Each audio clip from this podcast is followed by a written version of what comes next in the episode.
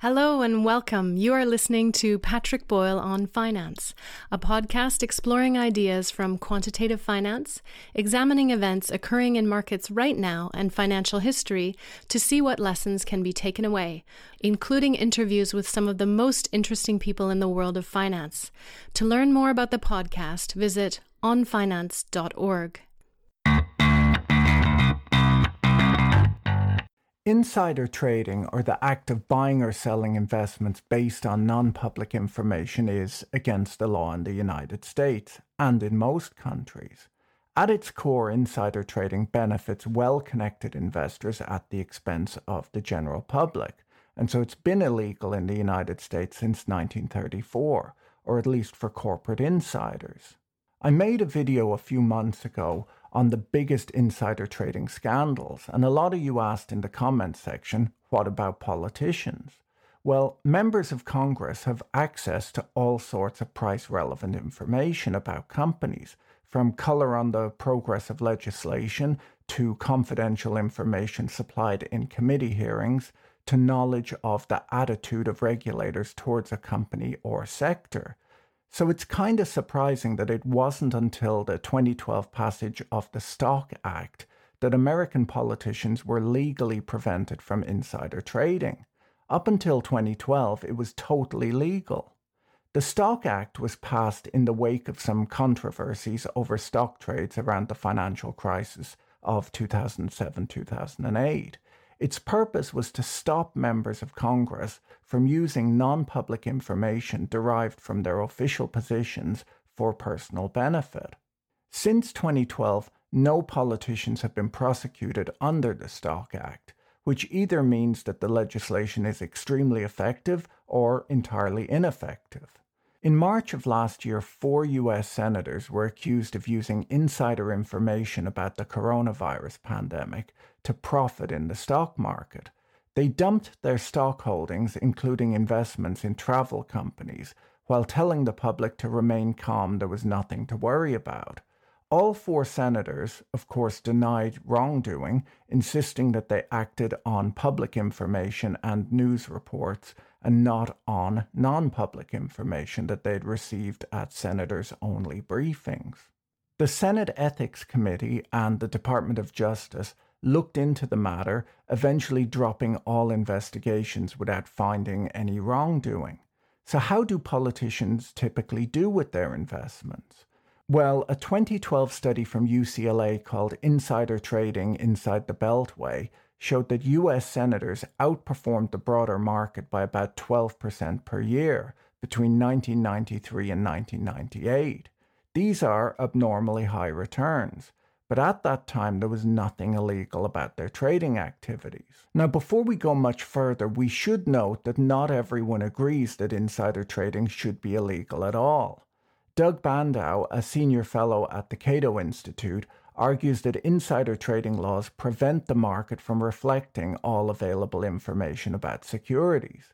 By preventing those who know more about a stock from acting on that information, you just slow down the tendency of markets to set a fair price. He argues that stock market participants trade securities every day with incomplete information, and in nearly every transaction, one party has better information than the other. Additionally, he argues that it's only possible to enforce insider trading laws when a trader decides to actively buy or sell a security. The decision not to trade a security can be just as important. If you own a stock and you're about to sell it when a company insider passes you some positive information about the company, you might decide not to sell that security. That decision is actually illegal, but wrongdoing can't be proven in court. It's fine to rely on the best and most timely information so long as you do nothing. Now, the Federal Reserve Bank of Atlanta admits that insider trading laws do indeed present a trade-off. On one hand, insider trading laws distort the market by making it more difficult for prices to reflect all available information. On the other hand, a developed and modern securities market relies on the participation of different types of investors with different motivations and levels of expertise. And without insider trading laws, many of these types of investors would stop participating. The idea is that there's a social good associated with the general public investing their savings in the stock market and seeing their wealth grow. But back to politicians. You might be wondering if the twenty twelve STOCK Act had any effect at all on their trading activity. Well, a few studies have been done since then that show politicians have not done as well with their investments since the law was enacted, so it's possibly working. A team at Dartmouth College even analysed the performance of politicians' trades relative to the S and P five hundred around the outbreak of COVID nineteen. They found that, broadly speaking, politicians' trades in twenty twenty tended to lag the stock market by up to three percent or to broadly match it. This suggests that trades by politicians may not be as problematic today as they first appear. Now, this study doesn't necessarily prove that the politicians didn't trade based on inside information. It just shows that if they did, it didn't work out for them. A politician who dumped their stocks in February twenty twenty upon learning how much of a shock COVID nineteen was likely to be to the global economy wouldn't have necessarily bought the dip and profited from the stock market recovery and the new all-time highs that we saw months later. So are things likely to change? Well, a bipartisan group of lawmakers have introduced a bill called the Ban Conflicted Trading Act, banning members of Congress and senior staff from buying and selling stocks, most bonds and options contracts. This is intended to prevent lawmakers and high-level staffers from enriching themselves through trades based on potentially market-moving information. If passed, the law would force politicians and their staffers to sell all stocks, non-treasury bonds, options contracts and derivatives that they own within six months of the bill's enactment or after taking office. Lawmakers and covered staff can then ask to transfer their holdings into a blind trust and make investments in most retirement accounts.